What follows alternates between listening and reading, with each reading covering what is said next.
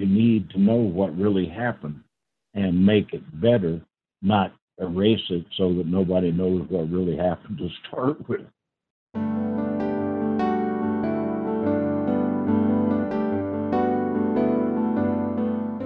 Thanks so much for joining us today for Get Your Fill Financial Independence and Long Life, where we normally strive for ways to achieve those two goals and invite folks on to help us achieve our financial independence. But Buck Williams, our guest today, is in the long life, long happy life category. Buck is not going to teach us how to make lots of money. He's going to show us how fun your life can be when you don't have to worry about making money. Uh, I met Buck on my planes, trains, and automobiles tour of the West Coast that I uh, was on this, uh, I guess, September, October timeframe. And he just, I, I don't know, I just, he's, he captured my heart. He was just so fun, so interesting, just such a force of nature and such a, such a character. He's got just a huge personality. Uh, one thing I do want to apologize for, though, is that uh, Buck had a lot of challenges with the technical piece of our interview, so the audio is not fantastic. I know that's a drag. When you ask people, what's the most important thing about your podcast? They say, great audio. So I'm apologizing in advance, but if you can stick with it, I think you'll find it worth it. And you'll also see in the in the show notes there's some links to other interviews with Buck and other folks' take on him because at the end of our interview, he had to rush off. So uh, forgive me for this is not my finest work, but I do think you'll like him and you'll have a good time with him. Buck, thanks so much for joining us today. I'm so excited that you were able to be here. Well, I'm glad to be here. So first, Buck, um, tell us, tell how would you describe yourself to someone who's never met you before? What would you how how would you sort of explain yourself to people or who you are or what you do and things like that well i would describe myself as oh probably a native american. I'm a cowboy. Uh, i'm a retired cop. Uh, i enjoy people. I enjoy talking to people, passing on the knowledge that I have. Uh, military man. Uh, and I'm 76 years old, so I just do the fun stuff. when you get to be my age, if it ain't fun, you quit doing it. That's the way we should all be, right?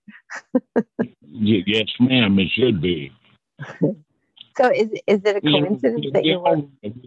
Sorry. We all run into problems, and and it's it helps to get over it if you look for the funny side of it. There's a right. funny side to everything. That's it. It's true, but it's not always apparent what that is. yeah, you have to work at it sometimes. so, Buck, did you grow up I mean, is it a coincidence that it's Will, called Williams, Arizona? Is that your family, where your family's from, and is it their town? Is it your town? Buck? that's what I thought when I was there. That you own the town for sure. no, uh, what happened was uh, I was born in Ohio. Uh, I got my education and my common sense on a ranch, and I was raised on a ranch in Alabama. Okay. Uh, yeah, and then uh, uh, when I was 17, I went in the Marine Corps. Uh, I was a hand-to-hand combat and survival instructor in the Marine Corps. I got out of that and got into police work. I was a deputy sheriff in Summit County, Ohio, for three years, and I'd always I'd always liked that dragnet thing. So I decided I'd go out there. So I went to Los Angeles and uh, that's where I met my wife. We both did 20 years with the Los Angeles Police Department. And then I retired from that, and I did six years as a U.S. Marshal. And my wife and I had passed through here a bunch of times, and she'd always said that'd be cool, you know, town's named after us. so when I got ready to retire, I said, pick it, and this is what she picked. so we moved here, and uh, I did 15 years as a train robber. That was fun. That sounds like a good job. How do you get that job? we, we, we, have the tourist train that goes from here to the canyon every day. Uh-huh. We, we do a little cowboy show before it leaves. On the way back, we'd chase it down on horseback, shooting, screaming, and yelling. Get on and rob the train. and then in the summer, we shut the street down out here someplace and do a cowboy show and have a gunfight every night.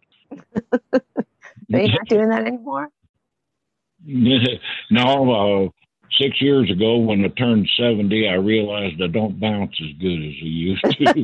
Takes a little bit longer to get up out of the street. So uh, I retired from that. Now I'm the town gunsmith.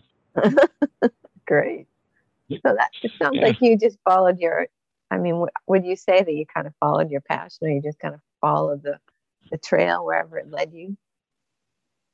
Yeah, just uh, I, I, I became a cowboy here, robbing the train. Uh, when I retired, I'm the gunsmith. I also travel around and do lectures on real cowboy history versus what Hollywood lied about, which is almost everything. and then, and I throw in the Hollywood trivia and where old words and sayings come from and I teach people how to use a bullwhip and how to do cowboy fast draw. Wow. So what's the secret to doing it to being successful on the bullwhip? Learning to do it easy. Everybody wants to do like they saw in the movies where they do it really hard and yank back. Without training, you're going to end up hurting yourself real bad. It's it. Folks don't realize how easy it is. I teach three year olds how to crack a whip. Wow, that's pretty fun. I never. Um, oh, it is. I should have had you do that when I met you. I should have, if I realized that you did that, I would have asked you to teach me how to crack a whip. Oh yeah, uh, I take little kids. Uh, they come in my shop and they want to learn how. We go right out on the sidewalk and I set up, I hang, got a place I put straws and I let them hit the straw and I show them how. And they actually hit the straw. Wow. Yeah, I've got to come back and have you teach me that because that would be a fun thing to know. when you come back, I'll teach you how. Okay, in 2008, in 2008, I uh, tried out for the Guinness Book. I came in seventh in the world for speed and accuracy with a bullwhip and fifth in the world at cowboy fast draw. Wow. So what's it, what when you say cowboy fast draw? Is that different from another kind of fast draw? That's the kind of fast draw that you see in the movies where the cowboys are walking and they respond to the other guy drawing fire. It's not that speed draw thing. Uh, cowboy fast draw, you can't be touching the gun. Uh, you have to be 25 feet from the target. When you tell them you're ready, they let go of a button, a little light in the target comes on, that starts your time. Now you have to draw and fire, and your bullet hitting the target stops your time. Wow. It's not, you see the speed draw, the ones on TV where the guy's holding the gun and he just twists it and fires real quick. That's speed draw. That's different than cowboy fast draw. Okay. So tell me some of the things that are like your pet peeve when you watch it. Well, you may not even watch the Hollywood movies because they are annoying. But what's one of the major things that Hollywood kind of got wrong with the whole cowboy well, experience? One of, one of the major things they got wrong was the gunfight.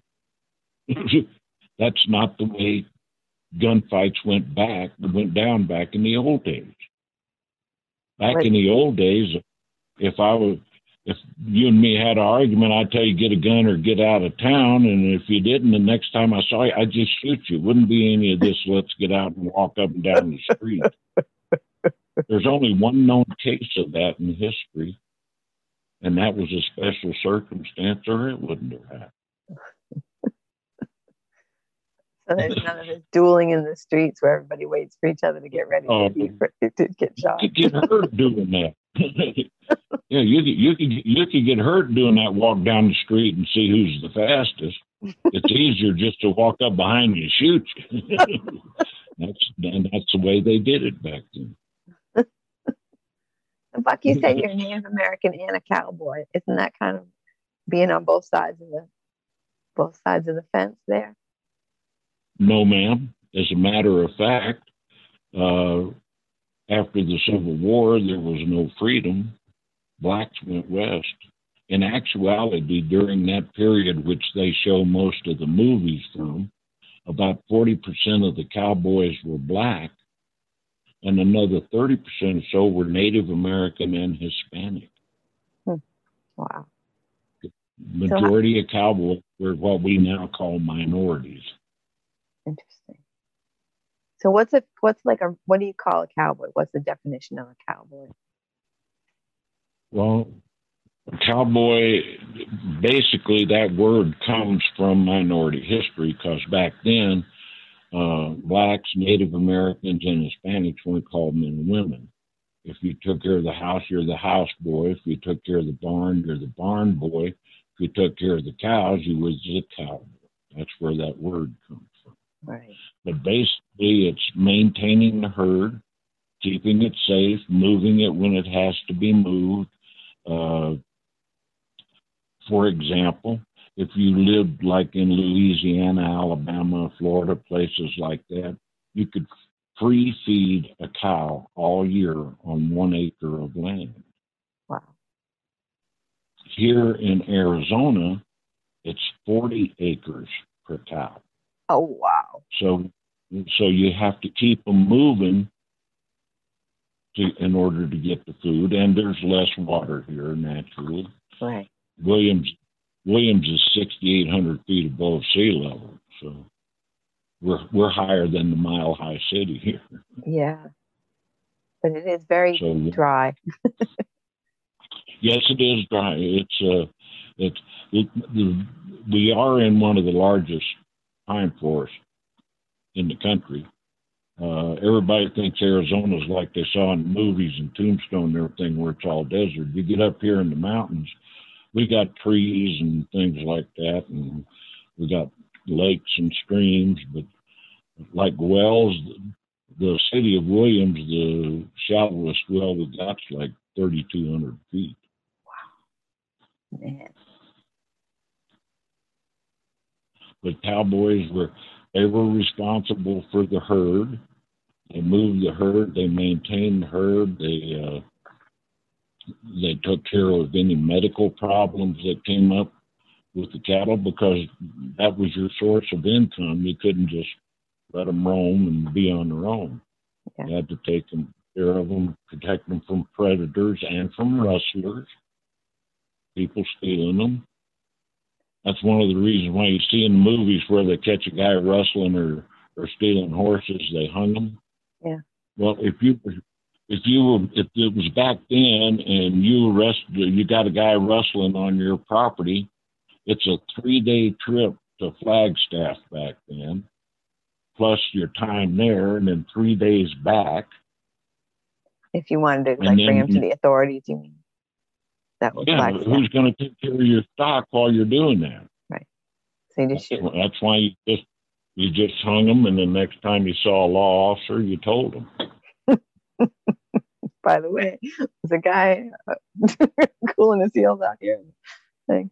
So, so what did they just keep moving? And they, they, were they all on their own ranch while they were moving their all these cattle from place to place so they could eat? Uh, well, you would you had people that would buy other herds or buy breeding stock, and they would have to be moved from wherever they were to wherever you're going. And after you developed them and got them ready for market, you'd have to move them to the nearest market. And that's where the trail drives came in. Okay. And this was before the railroads, right?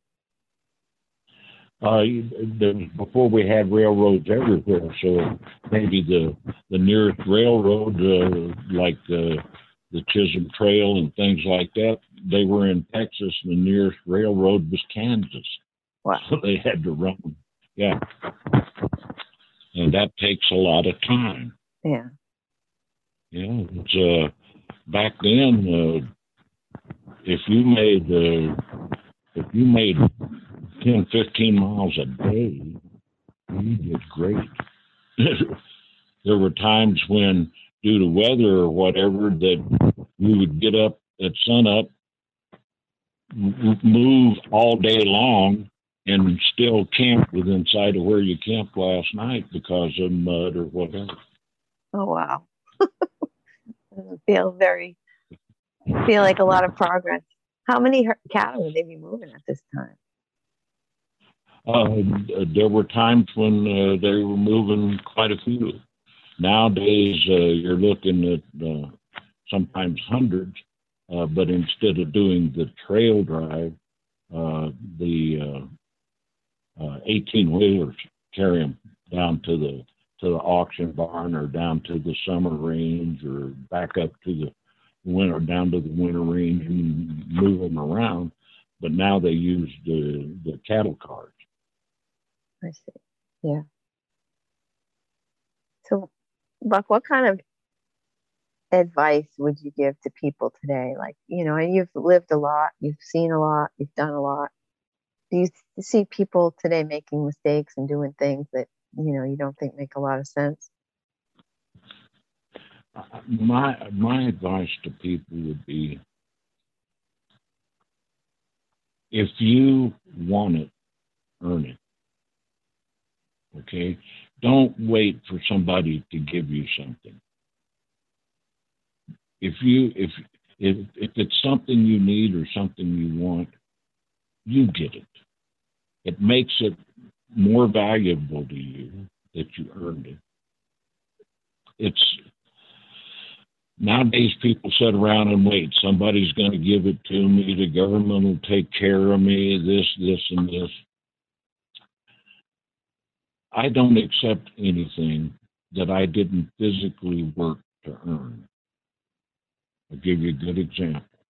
Because of my Native American background, I'm entitled to free acreage on the reservation, about 300 acres. Wow. And I'm and I'm entitled to money from the casino. I do not take either one because I didn't get this position by earning it. I got it by birth. I will earn what I've got. If I don't earn it, I'm not accepting it. If somebody gives it to me, I'll just pass it on to somebody else. Yeah. Hmm. No, that's a good philosophy.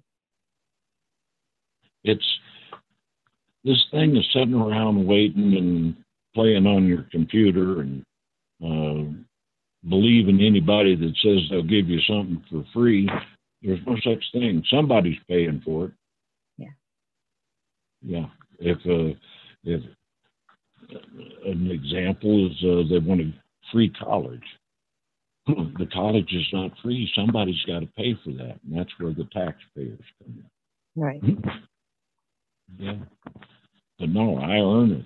It's and if I make a commitment to something, if some guy come in and I told him I would be at his house this morning at nine o'clock to help him do whatever, and then half hour later another guy walks in and says, "Hey, if you come and help me, I'll give you five hundred bucks." I'm going to have to tell that guy no because I've already promised somebody I'd be there. I would turn down the 500 because my word is what I live on. Right. So I- no, I can't put a price on that. Right. I promised the guy I would be there. I'm going to be there. I'm not going to turn around and call that guy and say I can't go because I'm getting 500 from this other guy. Yeah. That's not keeping your word. Right. Buck, what kind of other um, misconceptions do you think people have about the West or about Native Americans or any of the things that you have lived and known about? Folks don't realize that back then, back in those days, you earned it. Nobody gave you anything. Uh, and no matter what your background, you had to find something you could do. Uh, you could be a cowboy, uh, uh, you could be the bartender, whatever. It had to be something where you were earning because nobody gave you anything. And uh, you learned real early in life that you need to commit to a purpose and do everything you can to see that you meet that purpose.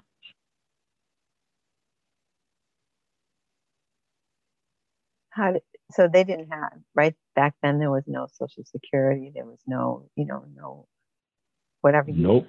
had for your retirement in your life you, you just had to make sure that you took care of it on your own yeah And back then, back then, if you if you came into a town, you had no money, uh, nothing like, and you didn't know anybody. Uh, you want to eat? Folks would say, "Fine, uh, I need you to go clean out the stalls. I'll pay you to do that." Right. I need you to herd these cattle. I'll pay you to do that.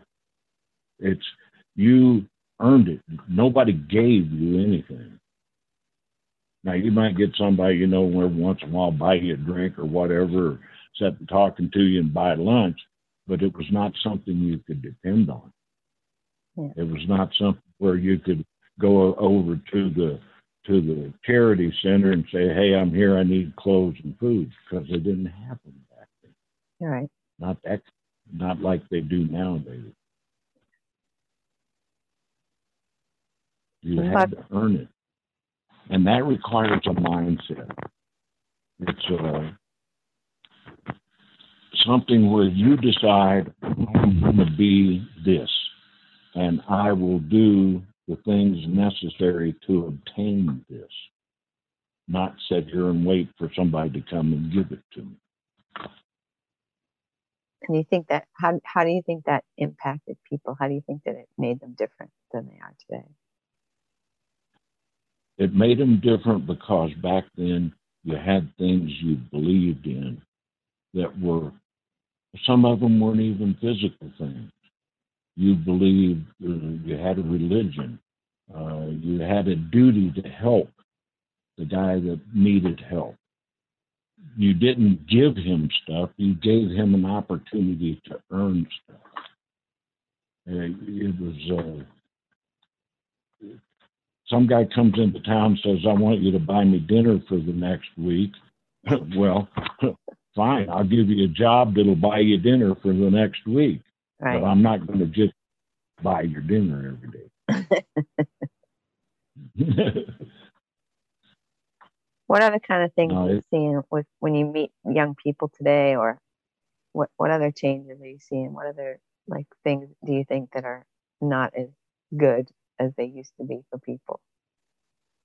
I think part of the part of the problem nowadays is that we're doing everything we can to erase the values from the old days. Sure, there were things that were done wrong. There were mistakes made.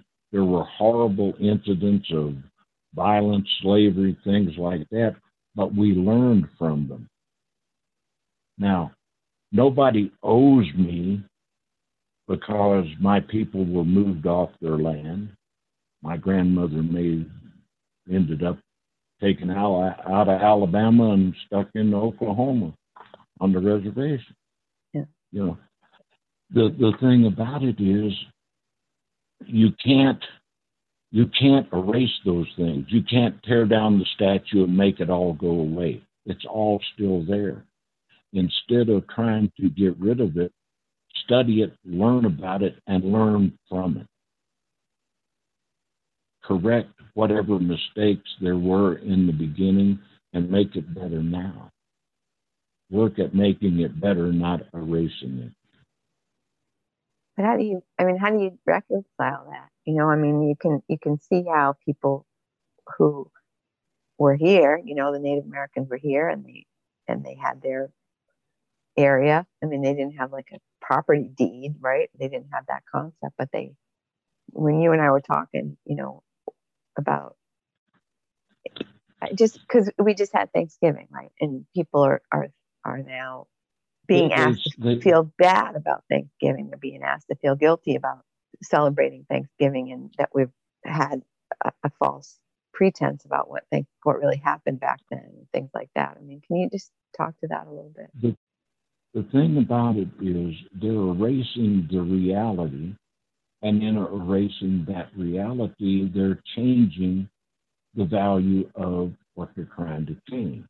Okay, uh, we can't have Thanksgiving because uh, that was started uh, out of brutality and everything. No, if you read back in history, you'll find out there was a reason for it.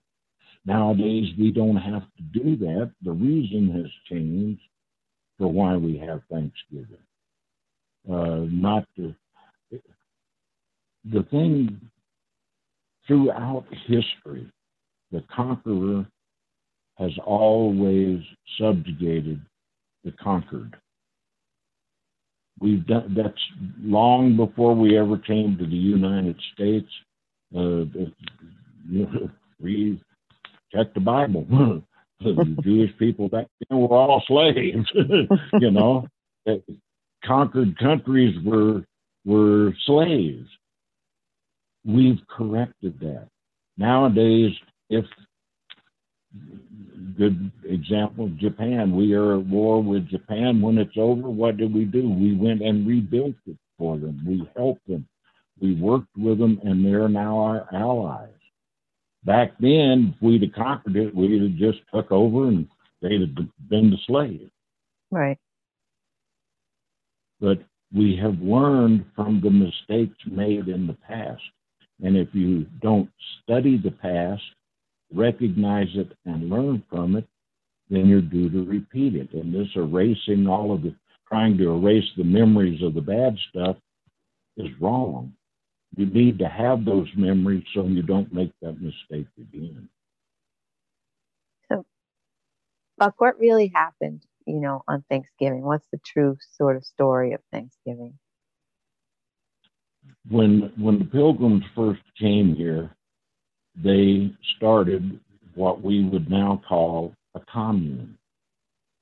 And they had some people work, some people didn't. Uh, they got a percentage of everything that was produced. Uh, they, the, some of the Americans uh, were at war with Native Americans because they wanted the land or whatever. A lot of them were friends because the Native Americans taught them how to hunt, how to trap, how to plant, and Thanksgiving was a period when it was at the end of the harvest, and it was a thank you for the blessings and for the harvest and for allowing us to live through another year and move on to the next. So why did it, why is it now negative? It, it's like a lot of things. It's all become commercialized. It's uh, you know, uh, a good example of Christmas. Christmas is supposed to be a holy day. Look at it. We've got Black Friday, Cyber Friday, uh, Black Thursday. you got to buy this. You got to buy that. You got to go here. You got to go. It is. It's turned into a commercial process instead of a process of meaning. Right. So people people need to get away from this uh, you know, if they misunderstand or don't want to accept an explanation, so they try to change it. Well, that doesn't change what really happened. You need to know what really happened and make it better, not erase it so that nobody knows what really happened to start with. Yeah. So now what do you think about this idea that, um, well, actually, why do you think that so many Native Americans are still living on the reservations? Well, I, it feels like. Go ahead. A lot of the a lot of that problem arises from the fact that Indian reservations are their own government. Right. And that a lot of them have rather live in their traditional ways than move to all this new stuff we're throwing out here now. You know, Native Americans didn't hate you because you weren't Native American. Native Americans fought among themselves all the time, just like we do here. Right. You know, my football team will beat your football team. uh, it's it's the same. Only we we've done away with so much of the violent part of it, but uh, folks automatically read into things. Uh, I'll give you a good example. We can't call the football team the Redskins anymore. Right. Most Native Americans are not offended by the term redskin. The reason being that back then, when the Native Americans got ready to hurt you, they painted their face red. Right. So the red was not a degrading thing. It was a, I'm telling you, you're about to get hurt if you don't leave me alone. Yeah. fighting, fighting words, fighting paint. Yeah. So do you think people are speaking for the Native Americans and saying, oh, this must be offensive kind of thing? I think what they're doing now is they're using it, trying to gain from it. Uh, I can I can be accepted and be made a hero if I can prove that you only did it to me because I'm Native American. And it's it's they're using it as excuses for things. Uh, no matter what, no matter what I say, there's somebody out there that's going to be offended. Therefore, I'm a racist. okay, uh, it's you have to accept people the way they are. It's you're walking down the street, you see people, you look at some people and you say, "Hey, I'll say hi to this guy as I walk by." Other people you look at and you go, "Ooh, hmm, Scary. and you need to learn to accept people the way they are, uh, without having some physical explanation. I've been I've got friends in every race you can think of. If you want to get down to that, but I mean, to me, that's a stupid thing to say. Well, I'm friends. Uh, I'm friends with uh, with uh, this guy, and he's not the same as me. Well, yes, he is. He's your brother or your sister or whatever, because we all are created equal and we have to learn to accept the reason the way that person is. Okay, uh, to say okay, he was raised uh, Jewish and I was raised uh, uh according to Cherokee tradition. Well, since he doesn't believe what I believe, I'm gonna kill him. that don't work. There'd be too many people left. Say, yeah, you need to talk to people and say, why do you believe that? Sit down and say, you believe A and I believe B. This is why I'm a B and I want to know why you're an A. Maybe we can come up with a C that takes care of both of it. what impact do you think it, it has? Do you think it's good or bad, or what, what's your opinion about um, the isolation, right? I, I just recently saw a, a, a, person speaking, a Native American speaking about um, the whole feeling like because he didn't go, he went to a he went to a white school and he felt very alienated and he felt very different and he felt like um, just he never felt like he was part of, of anything. And that's because he didn't take the time to find out why it's the way it is. He automatically assumed that because he was Native American, it wasn't for him. I can't go there because I'm I'm not black.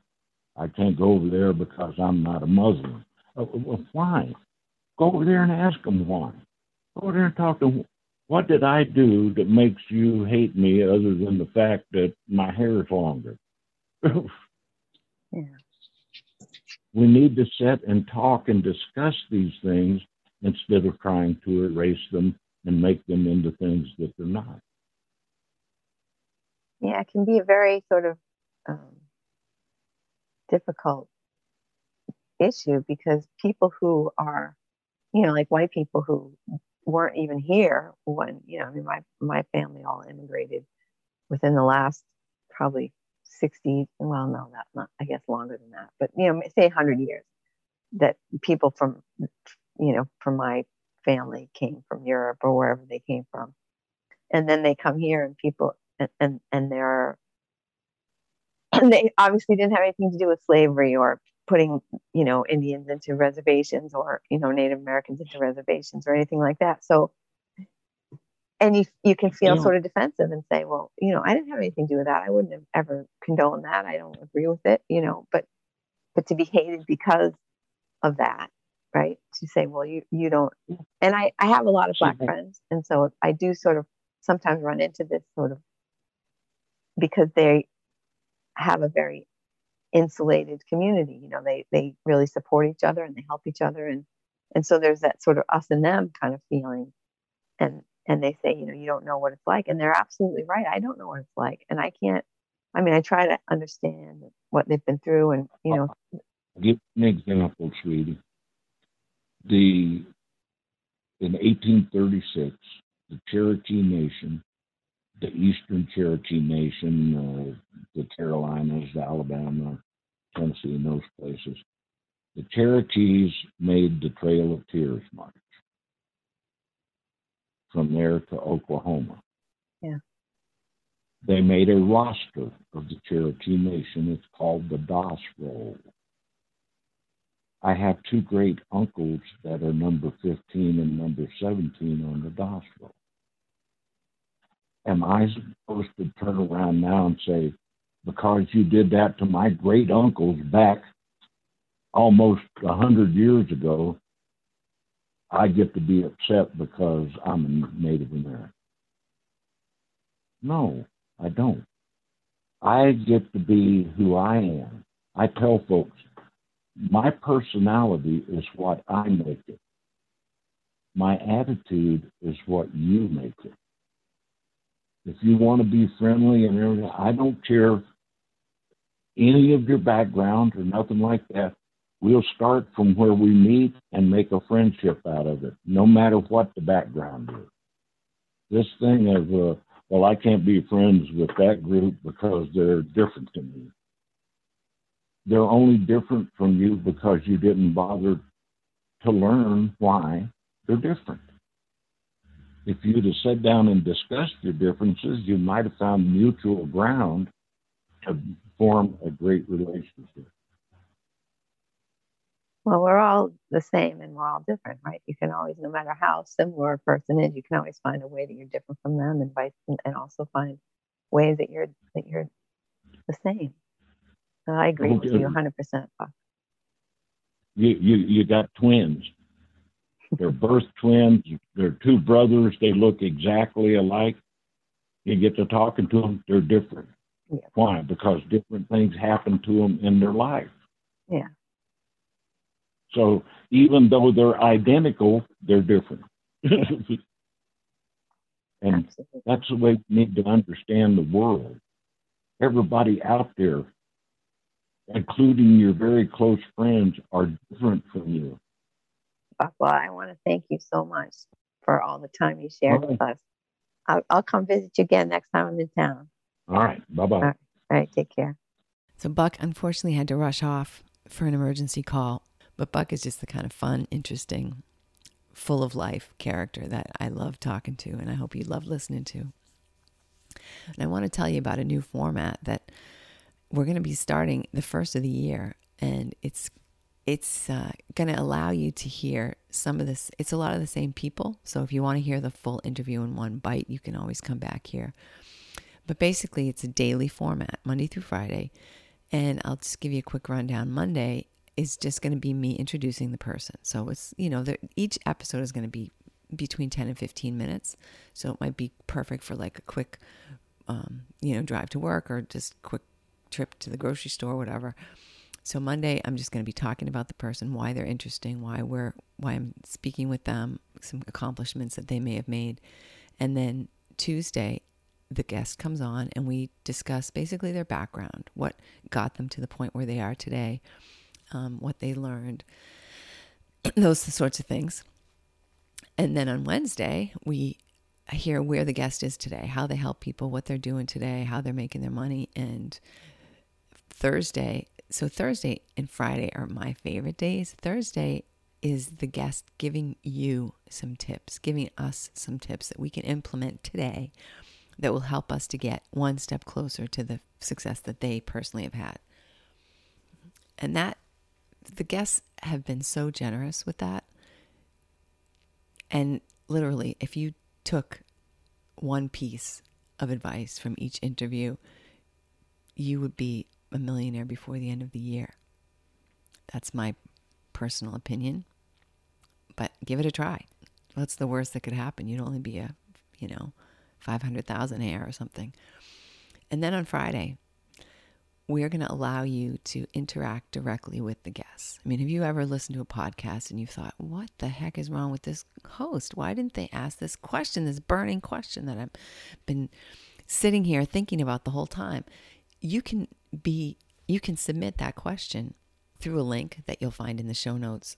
Uh, we'll answer those questions live with the guest on Fridays. And a couple people each week, hopefully, if the normally the scheduling will be 10 a.m. Eastern Time is when we will interview those guests. So if the timing works for you and the timing works for the guest, then we can have some live questions. So you might be chosen to be on the podcast to ask your question directly to the host, to the guest, and have them answer that question for you. So I, I hope you like this idea. Everybody I've talked to so far is like, wow, I could ask questions directly to the guest and it's going to be interactive and it's just quick snippets of, of stuff each day, which is so fun because then you don't have to interrupt your normal podcast listening and yeah, I mean, I know there are over 2 million podcasts out there, and it's hard to ask you to sit here for an hour to listen to one episode. But, you know, put across, maybe you'll find, you know, that each day you just enjoy those 10 or 15 minutes that you spend, that we could spend together. I also want to say thanks to everybody who has helped to bring this podcast to 38 countries. That is so exciting to me. So the US understandably has about 80% of the of the traffic but Germany has 5%. I mean, that's amazing. I'm thank you so much. If you live in Germany and you're listening to the podcast, thank you so much. Barbados has 3% of the traffic. I mean, that's I feel like so excited. I want to like do a tour of Barbados and have them come and you know, we could do like a live show or something. This is so it's so heartwarming. It's so exciting for me to know that you're all benefiting, that you're all hearing this and that you that you're enjoying it. So I just want to say thanks as we're heading into the into the, a new year. It's time to say thank you and show our gratitude. And I am so incredibly grateful for you for listening. So I hope that you're having some great plans for 2022, that it's going to be a fantastic year for all of us, a year of great health, great prosperity, and great joy.